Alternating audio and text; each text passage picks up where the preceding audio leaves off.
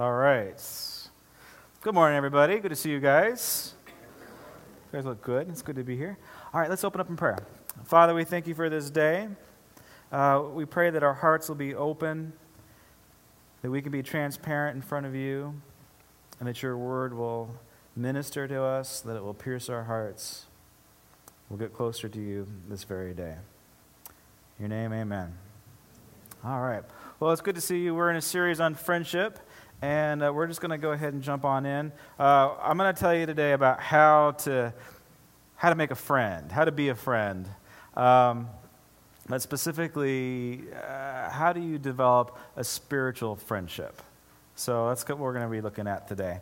If you want to get your Bibles out, turn to the Gospel of Mark, chapter 14, and we're going to start at verse 32.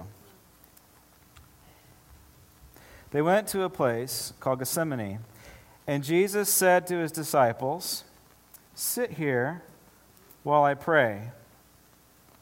He took Peter, James, and John along with him, and he began to be deeply distressed and troubled. My soul is overwhelmed with sorrow to the point of death, he said. Stay here and keep watch. Going a little farther, he fell to the ground and prayed that if it at all possible, that the hour might pass from him. Abba, Father, he said, everything is possible for you. Take this cup from me. Yet, not what I will, but what you will. Then he returned to his disciples. He found them sleeping. Simon, he said to Peter, are you asleep? Could you not watch for, watch for one hour? Watch and pray so that you will not fall into temptation. The spirit is willing, but the body is weak. Once more he went away and prayed the same thing. When he came back, he again found them sleeping because their eyes were heavy. And he did not they did not know what to say to him. Returning the third time, he said to them, Are you still, are you still sleeping and resting? Enough. The hour has come. Look, the Son of Man is betrayed into the hands of sinners. Rise, let us go. Here comes my betrayer. Okay, so this is a very powerful, poignant little snapshot in Jesus' life. This is, this, is the, this is the epitome of his anguish. He knows what's going to happen. And what we see, what I want to illustrate in this, in this chapter, is it's really about friendship. What we see is we see how to be a really good friend and how to be a really bad friend. so we see both. Obviously, Jesus is the good friend, and we see him do something. We see him do two things in this chapter. We see him being very trans- transparent and very open in front of his friends,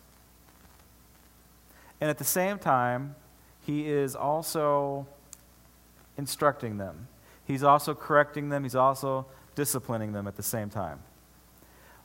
We also see something that's very important to friendship that the disciples lacked. They lacked commitment.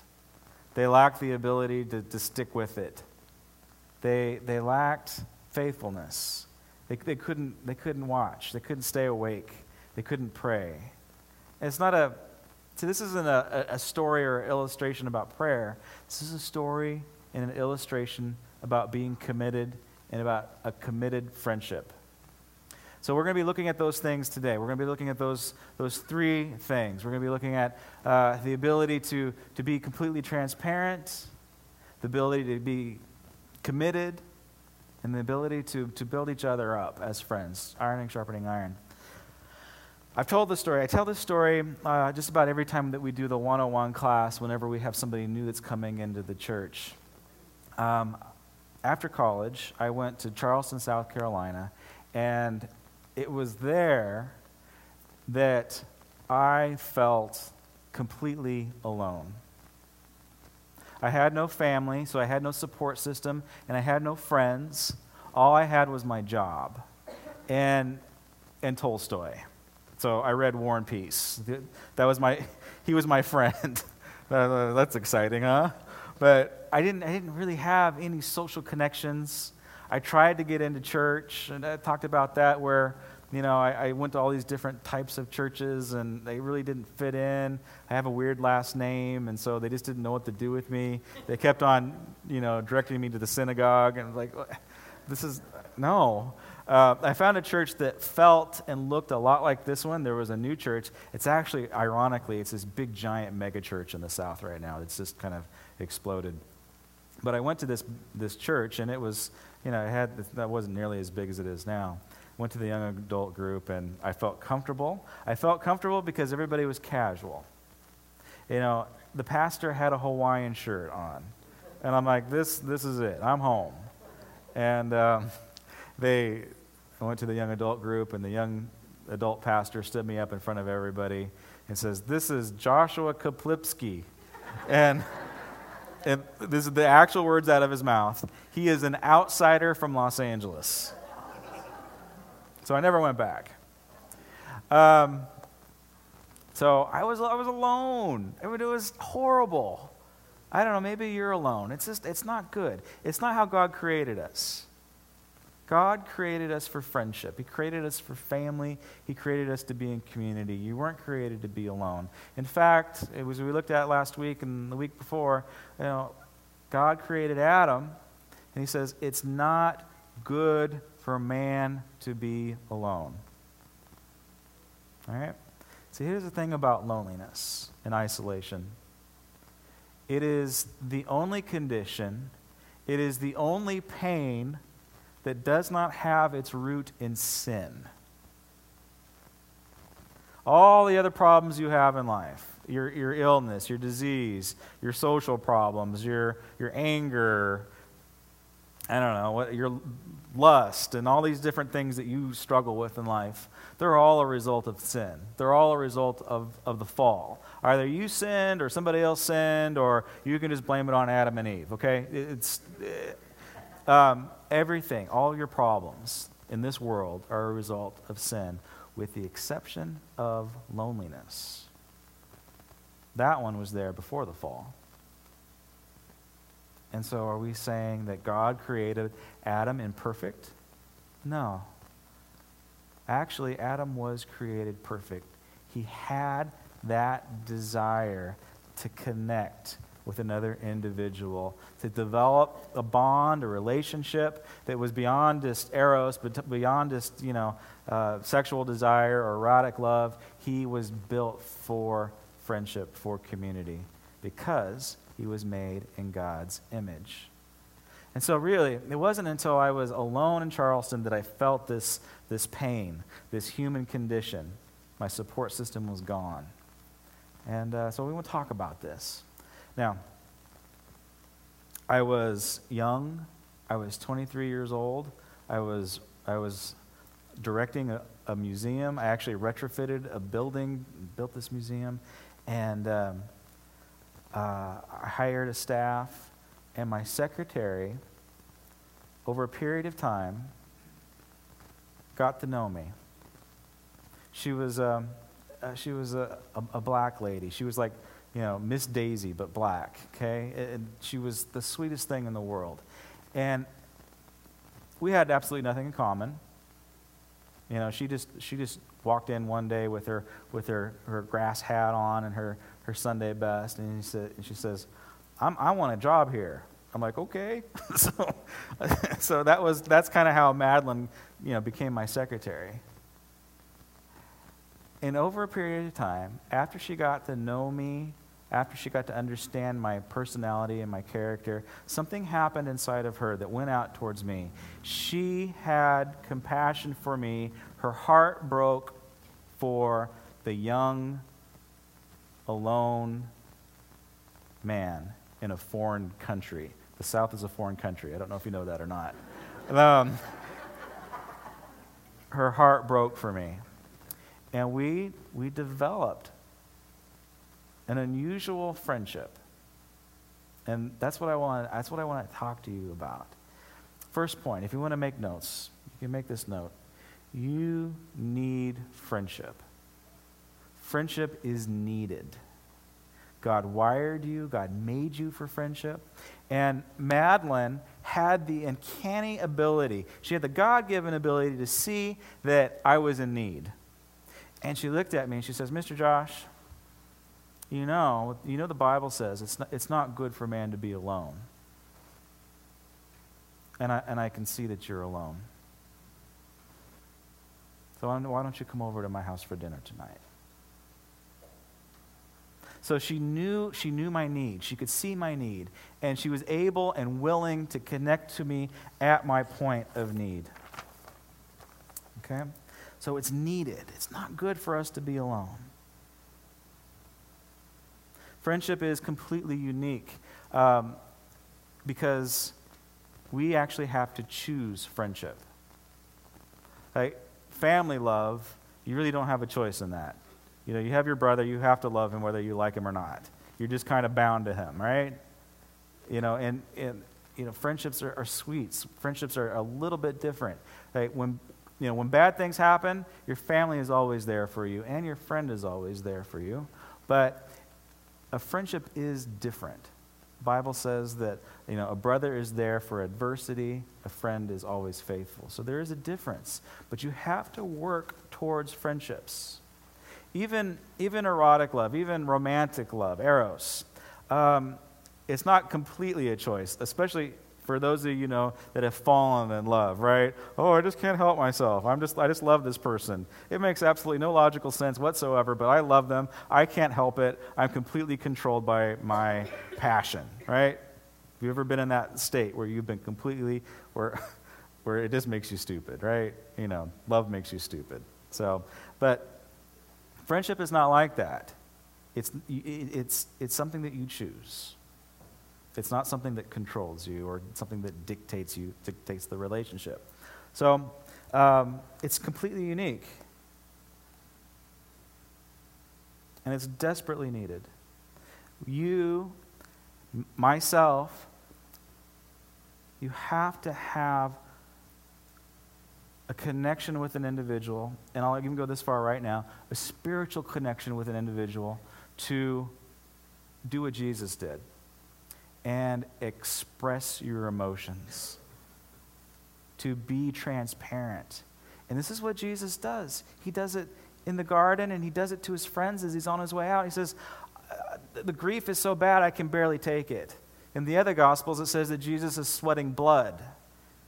I mean, he is in anguish. And he, our Savior, our Lord and Savior Jesus Christ, creator of the universe, expresses his emotions to his friends. He says, This is, I can, I can, I can barely handle this. I know what's coming down the road, and I'm expressing my emotions to you. I can't handle this. I, I, you know, I would, I would really like it if you stuck around and prayed for me. So we see we, we have to have those types of friendships where we can get it out. Now, some of you, and I'm not, this is not a bad thing, I'm not, I don't have a critical spirit on this at all, but some of us need a counselor or a psychologist, and that's good. Okay? You need that help. You need to, you need to have that avenue where you're, where you're, you're getting stuff out and you're able to express your emotions and you get the help. And psychologists and counselors, they, they actually have skill and they can do things that that your friends can't do, like give you medicine. Uh, they can do things that pastors can't do. So there's a huge value for Christian counseling. I'm not bashing that at all, okay? But what I'm saying is you can't allow a counselor to take the place of a friend. And if your counselor is worth anything worth, its, worth his or her salt, what do they tell you in your counseling sessions? What, what do they, where do they guide you to? They guide you to relationships. They guide you to meaningful friendships. And in your mind, like, well, I want you to be my friend. Here's the catch you are paying them to be your friend. It's a false friend.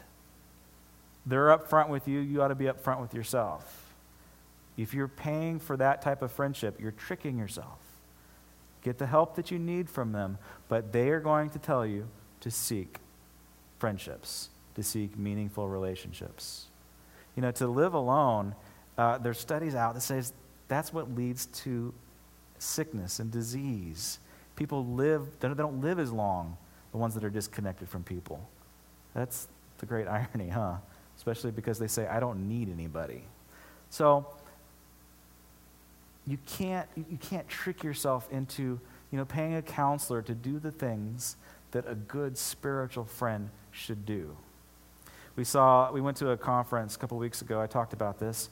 Uh, David Klingerman, who's uh, oversees the Barna Group, and they're trying to figure out why young people are leaving the church in groves right now. What's the disconnect? Why is there, why is there a disconnect between you know, high school and then we might never see them again, right? So there's this problem that they're trying to solve. And one of the things that they've learned about young people is that young people are extremely smart. They're smarter than you think they are. I know you think your kids are, are not too bright, but they're smart. They're tricking you, okay? And they're extremely intuitive. And what they've discovered is that, you know, the hypocrisy that, that people have towards the church, it's because kids have an understanding that the youth pastor is paid to be their friend. It's a false friend. And so we need to have meaningful friendships, meaningful relationships. This is where we're headed today. So don't trick yourself, don't have false friends. Uh, you need a spiritual friend. Now, I mentioned earlier that being alone,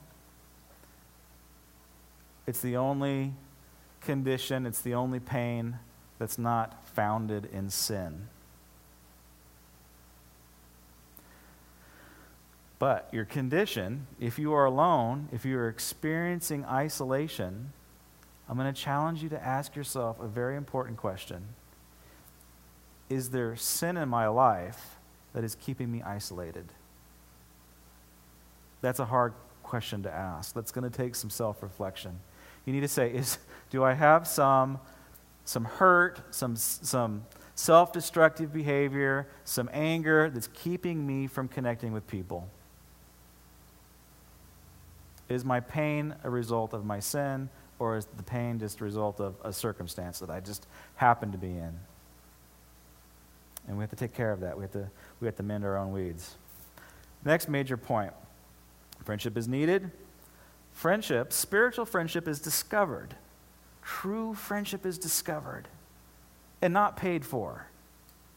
You see, the chances are, if you're alone, if you're feeling that, that, that emptiness of heart where you're just not connecting with anybody, chances are you have a friend sitting right next to you and you're blind to that and you choose not to see it.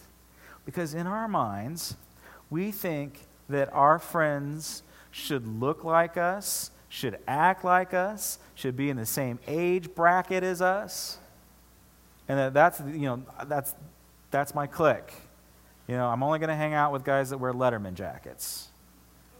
And the beautiful thing about my relationship with Madeline is we had nothing in common. Nothing. She was a light skinned Southern belle, born and bred generations in Charleston, South Carolina. I am a white guy from Los Angeles. I have no idea what's going on with my life. I just know that I'm doing something interesting and I'm alone. We have nothing in common. And we began to forge, we discovered an unusual friendship. And it would be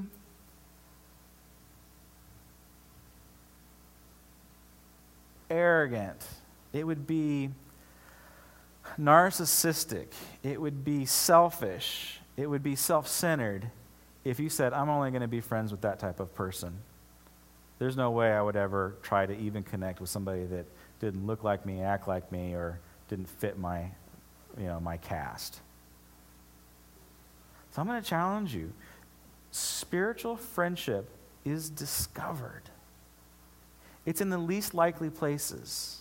even our, even our culture understands this. Even our culture sees a value in this. Just think about, think about the whole buddy movie thing. We all like to go to the buddy movies, right? And there's, there's a premise to these buddy movies. It involves two guys or two gals that have absolutely nothing in common. One's a neat freak and one's, you know, one's a slob. You know, one is, you know, one's Mel Gibson one's Danny Glover, you know, crazy guy and a family man. You know, it's the odd couple. And they, they clash, they drive each other crazy, you know, they do crazy, you know, antics happen, and just, it's just nuts. But then they find a common goal and they accomplish something great, and they become best friends. It's in the Bible, too. Mako talked about it last week. Jonathan and David. Jonathan, the crown prince of Israel, and David, a, a shepherd boy that, that got lucky with the giant that was actually on his way to opposing the throne. Somehow the un, you know, unlikely friends became friends. And then just think about Jesus and the disciples. who did Jesus choose to be his friends? Some of the biggest knotheads on the planet the most unlikely people to be friends, and he chose them.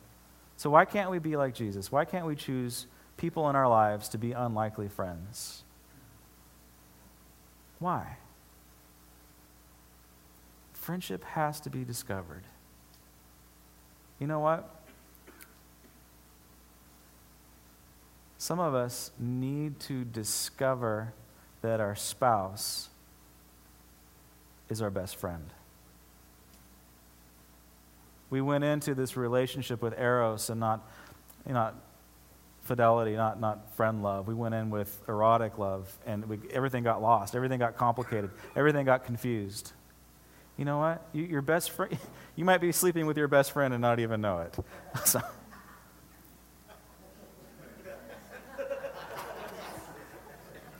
sorry. you might, that, that happens to be married, okay? Okay, just make that a, make that a point there. But just think about it.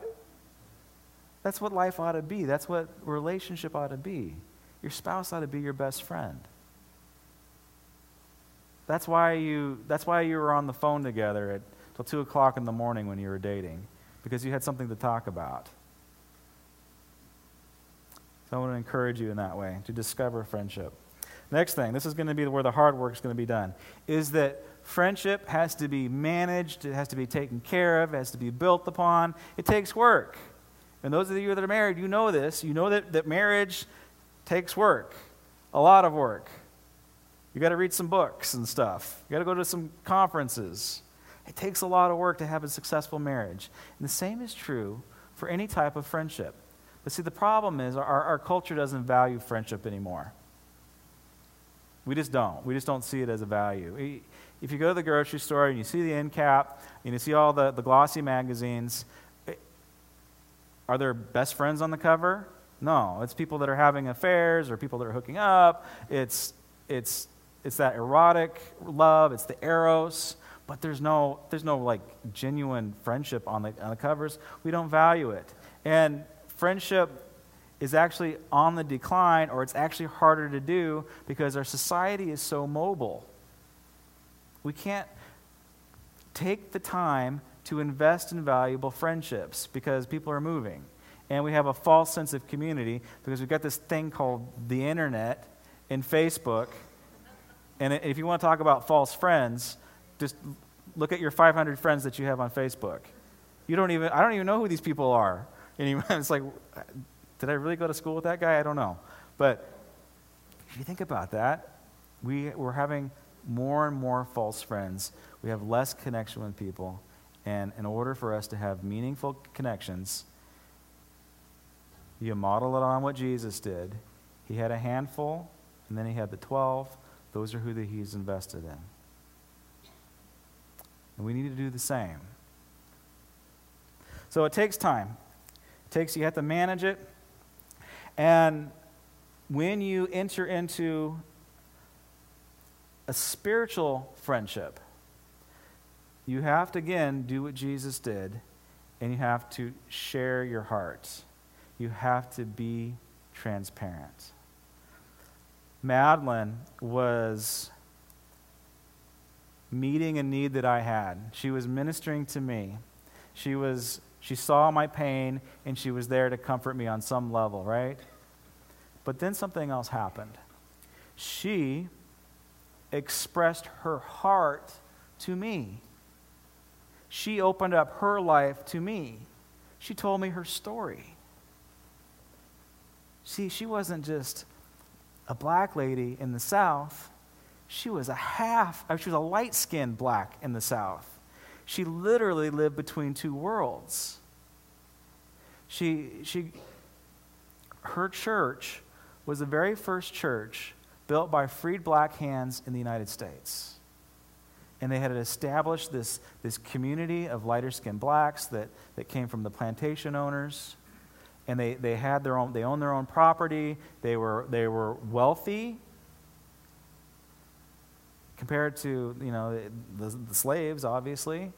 But they developed this society. And as Madeline was growing up, she found herself in two worlds. And she would share her frustration and her confusion about being a black woman in the South where the black community wouldn't entirely embrace her. There were two types of uh, black communities in Charleston. There were the Geechees and the Gullahs, and they both had cultural connections to Africa, and they didn't like Madeline. They wouldn't even let Madeline into church because her skin was too light. And then, well, I mean, she told me of times when her life was threatened by the Ku Klux Klan. Her father was a, he was a, uh, a manager of the docks, and he was light enough skin that he could pass off as being white. And there was a there was a there was an altercation once where he could have been killed. And she shared this. And she shared the day that the South was desegregated. And she said, Mr. Joshua, on that day, I got my, my grass hat, put it on my head. I got my Sunday best, and I went into Woolworths, and I sat at the soda fountain, and I had a soda, and it was the best soda I've ever had in my entire life. And she shared her heart with me. me, a you know, 23 year old guy from Los Angeles, nothing in common. But that's what friends do. You see, I'm a, you know, I'm a pastor, and usually when I get together with friends, it just, I, it just naturally it defaults to pastor mode, right? Like everybody's just like, okay, Josh, I got this problem, and uh, you can pray for me, and okay, I need your counsel, I need your guidance. Can you do this? What, what do you think? What do you think? What should I do? What should I do? And so this is usually my life. And then I, and I have a friend and this is going on. And So, uh, again, I'm automatically defaulting to pastor mode. But this friend,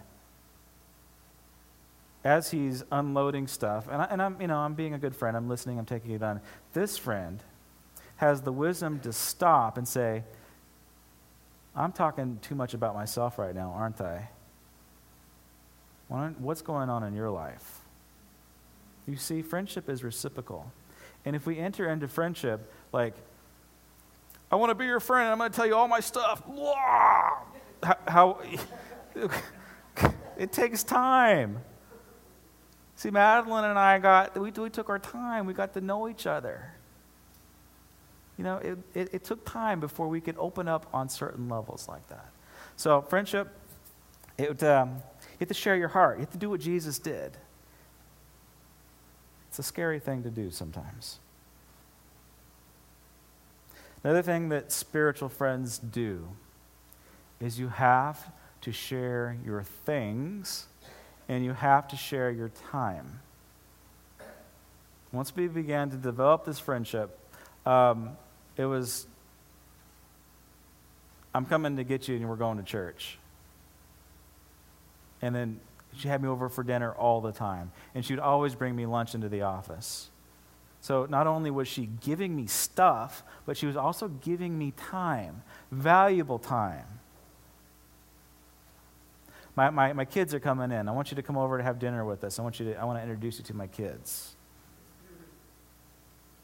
So she took the time to have me come into her house. She says, This, this, roof, this roof was ripped off by Hurricane Hugo. So this is, this is, what, this is what friends do. This is what spiritual friends do. They, they, they sacrifice. Fellowship sacrifices time and things. Are you able to share your things and share your heart? This one's important. This one, the other two could probably translate into secular friendship, but this one can't. This one is very unique to the Christian faith. Spiritual friends, they share their faith. They literally preach the gospel to one another.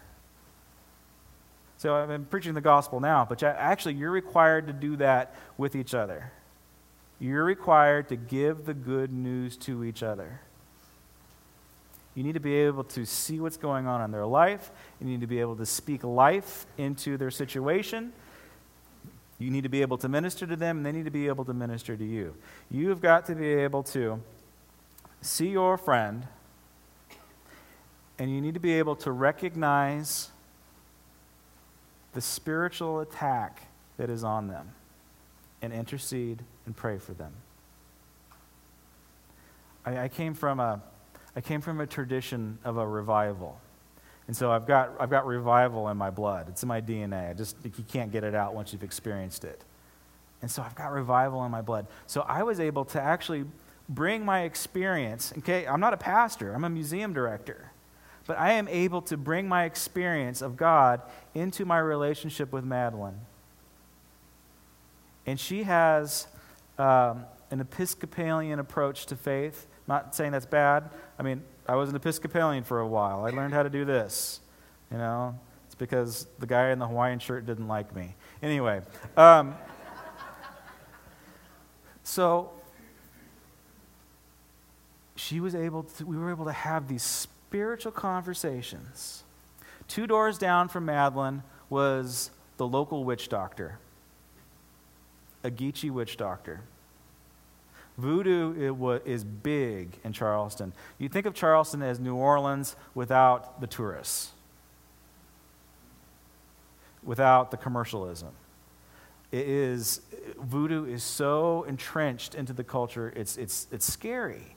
Every other house, every, like every fifth house, they have, their, they have the trim on their house painted like this neon blue, and that's to ward off evil spirits. I, I, when I retrofitted the church to become a museum, I ripped out all the pews and took down all the crosses. Um, and, I, and I had an apartment in the basement. And the, the community that I mistakenly moved into was a black community. I didn't know better. I didn't know you weren't, white people weren't supposed to live in black communities. But everybody told me that I shouldn't be there, except for the community that I was living with. But anyway, so I was living in, a, in, in an apartment in a church that I, that I made, and these little kids from the community would bring me uh, charms that their mother had made, and they like chicken's feet in in weird little pouches with stuff in it, and they would say, "Say, Mr. Josh, you, you can't sleep there because there's dead bodies in that place." Said, My mama made this for you, and it's going to ward off the, the witches and the hags and the evil spirits. So it's like, I don't know, how do I accept a gift like this? This is kind of awkward. I'm like, okay, okay, thank you. and then I get, get rid of it as soon as I possibly can. But that's, that's the spiritual environment that I was in. And Madeline's neighbor, three doors down, um, was a witch doctor. Or I don't know what they, what they call ladies that do this kind of stuff. But um, and every Sunday, Madeline would put on her little grass hat and her Sunday best, and she'd, be, she'd walk to church, and, and she, would, she, would, she would greet this lady on the porch, and she says, Hi, honey, how you doing? Have a blessed day. And the woman would give her ugly looks and mean looks and stuff like that. And uh, no, no, you know, no connection. And then, so while I was, while I was working there, Madeline's will go into church with her grass hat on, walking by, and says, Hi, honey, how you doing today? Have a blessed day. And this, this, this witch doctor says, Root your mouth. And she had a handful of goofer dust and she threw it on her. And the root your mouth was a spell to tell her to shut up, basically. And, she, and this is Madeline's response because we were having discussions on spiritual warfare. And Madeline's response is, You have no power over me. I'm a child of the high most God. Go back to hell where you belong. okay, now, yeah. Now, of course, she wasn't talking to the, the, the person. She was talking to the, the principality and the spirit behind, that was controlling the lady. But you see, we live in a spiritual world, whether you recognize it or not. And there's things that are unseen. And there are things that are unseen that are happening to your best friends. And it is your job to intercede. And it is your job to pray for them. And it is your job to seek protection for them. We've had a lot of spiritual protection this week from injury, from death. And I can't help but to think it's because of this church family, of its prayers, and of its covering. Because we are interceding and we are engaged and we are active in spiritual warfare. She taught me things about spiritual warfare because I was, I was in, in a spiritual environment that was going to eat my lunch. And I was able, from my revival experience, to teach her things about the kingdom of heaven that she didn't know yet. You see?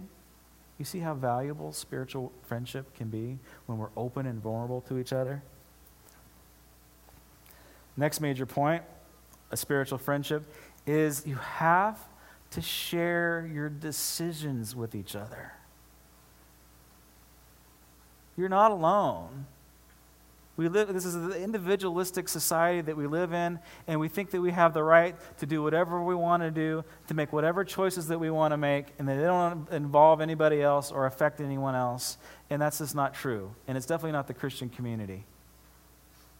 A few weeks ago, I talked about how Paul was, he felt led to go to Jerusalem and he had people in his life, he had church, the body of Christ, friends saying, Eh, I don't know about that. In fact, the Holy Spirit told us that you actually shouldn't go. And he went anyway. And it, it didn't go well. I mean, there was no fruit from his time in Jerusalem. They actually, the irony is he ended up back in Europe where he belonged. But there was no fruit in what in Paul's decision. But here's the thing. Here's what here's where we see Paul's character come out. Because even though his friend said, I don't know about this decision, you know what Paul's response was not? His response was, Well, you can't tell me what to do. I hear from God Most High. I, I, I don't listen to any man, I only listen to God. Okay, that attitude right there is a lie from the devil, and it's not the Christian community. We are made to minister to each other, to lead each other, to hold each other accountable. And for us to say, you know, Madeline, I, you, I'm not going to take your counsel. I don't respect you well enough to take your counsel. That is irresponsible Christianity. It's irresponsible uh, Christian walk. It's pride. And we see, even though Paul went his own way, he took their counsel. There wasn't a, you can't tell me what to do. I'm, I'm St. Paul. And so, when when you open yourself up to receive counsel and receive direction from your friends, receive it. When you feel led to give it, give it if you feel the inclination that I want to control, you're in sin. if you ever feel the inclination, I don't want to be controlled, you're, you're in sin. The body of Christ is here for accountability, it's here for guidance. You have to be able to bounce stuff off of your spiritual friends. That's how we were made.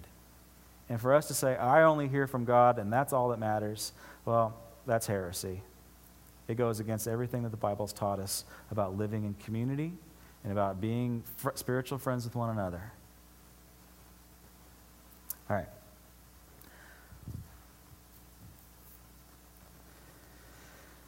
The Bible is full of counsel. Proverbs 27 6. Wounds from a friend can be trusted. See, that's the problem. When you get counsel from a friend and it hurts, you don't want to receive it. But an enemy multiplies kisses. So, right now, my wife is helping me with my wardrobe because, because I'm fashion challenged. I think I dress myself well. But when I put on cowboy boots and shorts, my wife says to me, You can't go out in public like that. And I get my feelings hurt. Are you kidding me? This looks good. He says, No, honey, it, you don't look good. You look like an idiot. and it hurts sometimes. But don't you all agree that I ought to have my wife dress me in the morning? There was a time in my life where I'd wear a brown belt and black shoes. I know. But my wife has saved me. It was, it was the wounds of a friend that helped me in this situation. So we don't, we don't see our own mess. You know, we, we, we begin to believe our own lies that we look good, that we smell good, that we're acting okay. When a friend will say, nah, yeah, that's just, that's just not too hot. If you really love somebody, if they're really your friend, you will tell them that they're wrong. And if you think to yourself, eh, I don't want to, I don't want to cause, I don't want to, I don't want any drama. I'd rather we just glaze things over and not deal with stuff. I don't want to disrupt the friendship then you really don't love that person. You really don't. See, again, another one Proverbs 27 9. Um, Perfume and incense bring joy to the heart, and the, the pleasantness of a friend springs from their heartfelt advice. So, advice from your friend, initial reaction, you might be offended. But if you're wise, it brings you joy. Oh my gosh, I have somebody that loves me enough that won't let me go out in public looking like this. And then iron, of course, sharpens iron, as one person sharpens another. All right, to wrap this all up, conclusion. We live in a culture that doesn't value friendship. The ancients got it. Cicero wrote a whole book on it. They understood it better than we do. There's a, there's a virtue to friendship that we've lost.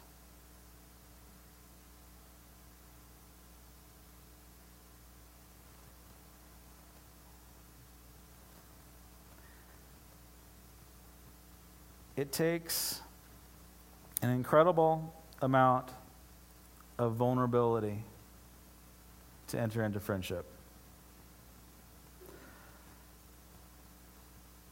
Friendship has to be, you have to have a common denominator when you enter into friendship.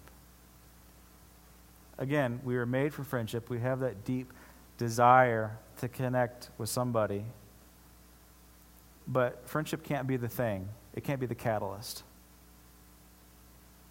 It's like if you go and say, hey, would you be my friend? Would you be my friend? Would you be my friend? Uh, how, how well do you think that's going to go? It's, it's not going to go too well. My, uh, last night, uh, Jake Hamilton did a recording in the church, and he did this, this song. One lyric stuck out in my head. He said, I'm living, I've been living a life of, um, of desiring the affections of others. Okay? Living a life of desiring affection from others. And I've realized that I'm alone.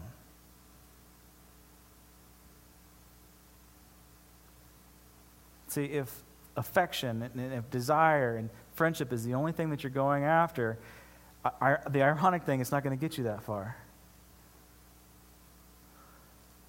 The common denominator is what you need to have. It's what needs to be the catalyst for the friendship. and it should be Jesus. Um, did I talk about my friend from high school? No. Okay, that was first service. I got them mixed up. You might think I'm a nice guy. I'm a lousy friend. I'm not going to I'm going to forget about your birthday. I'm not going to call you up. I'm an only child. I'm kind of selfish sometimes. So, for 18 years, as an only child. I have a friend in high school, from high school. He calls me or emails me or texts me every year on my birthday. And I always forget about his. You know what we had in common in high school? Mustangs and girls. We went to college together. We went to the same college.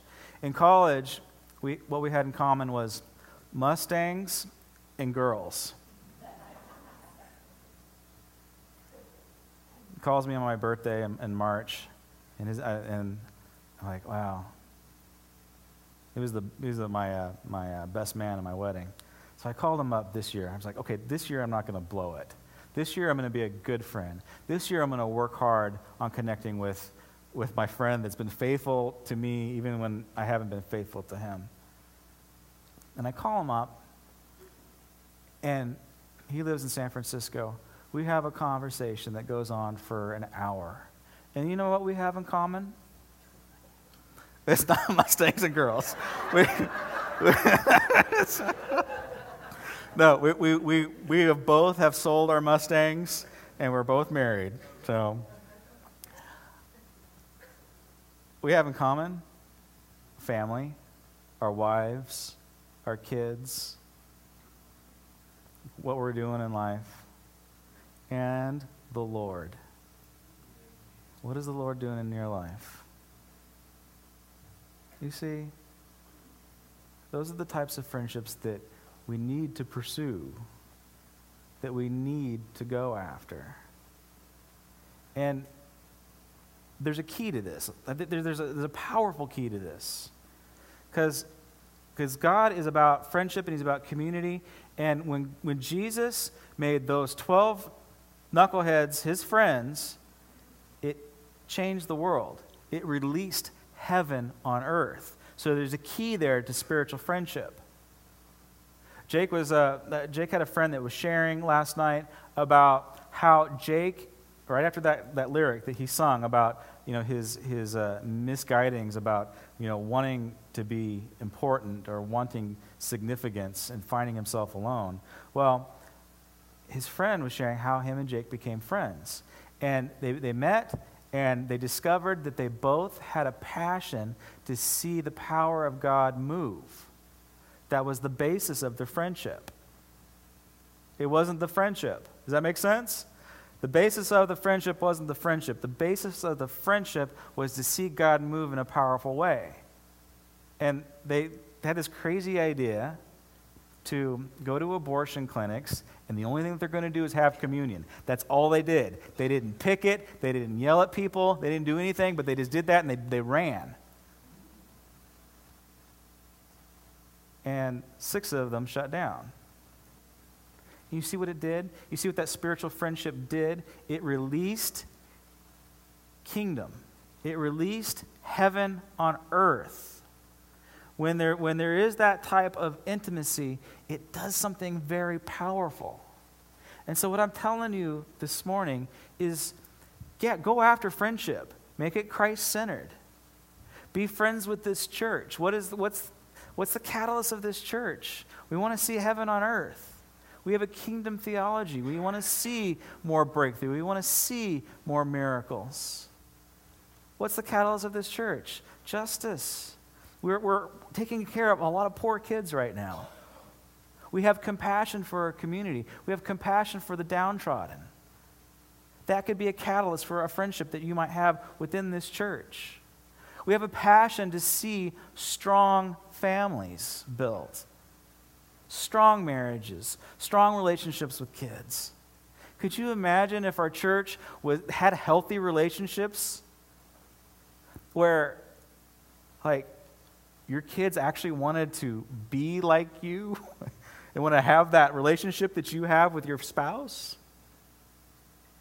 Most people are like, eh, I don't want anything to do with my parents or how they did things, and I don't want anything to do with the church because it's all fake. Could you imagine if a family was redeemed and they modeled Christ like behavior off of the Bible and it was empowered with the Holy Spirit? Be an amazing thing. It'd be an amazing thing.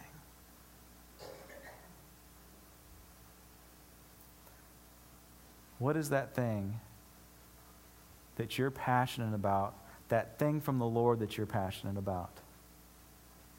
Discover that you have a friend in here that's passionate about the same thing. It could be the one that's sitting right next to you. It could be that quiet person that, that, that hasn't engaged in church yet. You guys might have the same passion for God, expressed a different way. We're going to have the band and the ushers to come to the front. As they're on their way up, uh, I had an unusual experience. After everybody left, I was still working on my sermon. I was getting things tightened up. And I was just spending some time with the Lord um, in prayer. And uh, I, I, was actually praying right here and just kind of going through, you know, the list. I did the Lord's Prayer, Father in heaven, hallowed be the name, thy kingdom come, thy will be done on earth as in heaven. Forgive us of our sins as we forgive those who sins against us. Lead us not into temptation. So basically, what I'm doing in my prayer life, I'm having a real conversation with, with God, who's my friend. I'm not, I'm speaking to him as if I'm speaking to you. I'm not doing the these and the thous, and I'm not getting all overly worked up. I'm having a conversation with God and I'm taking care of business. God, is there, is there sin in my life? Let, let's, let's pull these weeds out. Let's get rid of this stuff. Okay, is there areas in my life that I need to work on? Okay, who do I need to pray for? I prayed for you. I did. I, I was doing all this stuff that, that we need to do when we when we have a conversation with God. And then I began to spend. Uh, okay, when I do run out of things to say, I, I sometimes I pray in the spirit that sounds kind of weird and spiritual, whatever, but it's not. It's just because I don't have anything else to say, and God prays for me. But um, as I was taking care of all the, the busyness of life, right here, right? Emotions and stuff and whatever. Um, the, the stillness of the Lord kind of took all this clutter, it took it away. And this got lifted off, and it was this right here that the Lord was looking at. And that is an interesting experience. Sometimes God talks to me. Sometimes He gives me very strong impressions, strong leadings. Okay, I wasn't getting any of that, which is fine. I, I mean, I've learned how to deal with not hearing from God. It just, it's part of the Christian walk. Sometimes you don't, you don't hear from Him. So I was just trying to be obedient. But then everything got stripped away, and it's just here. And it's just the best way that I can explain it is okay, remember in Lord of the Rings when Frodo puts the ring on and the big evil dark Lord Sauron says, I can see you? Right? Remember that? Hmm. That's what it was. And it's like God could see my spirit. And you know what I experienced? I experienced the fear of God. I was afraid. It's not because I had unconfessed sin or anything like that. It's because he could see my vulnerability. He can see my nakedness. I didn't like it. To be vulnerable before the Lord is difficult, it's scary, it's painful. To enter into a spiritual relationship a spiritual friendship is a lot like that. It's hard to do. It's extremely hard to be vulnerable in front of other people. I want you first to be vulnerable before the Lord. He sees you. He sees all this clutter in your life, but he also sees your spirit. He knows you better than you know yourself. And he's out to transform you. Let's pray. Father, we thank you for this day. God, I pray that you would just give us the courage to, first of all, be vulnerable before you, to be transparent before you, to have a real, honest conversation with you. And God, I pray that you will give us the courage to be transparent with others, the courage to discover other friendships, the discipline to manage and maintain and to take care of the friendships that we have. And Father, I pray that it would just release kingdom. Kingdom in our personal lives, breakthrough in our church, miracles, revival that we've been praying for. But right now, I just pray for everyone that they will have the courage to seek that friend. We love you. Amen.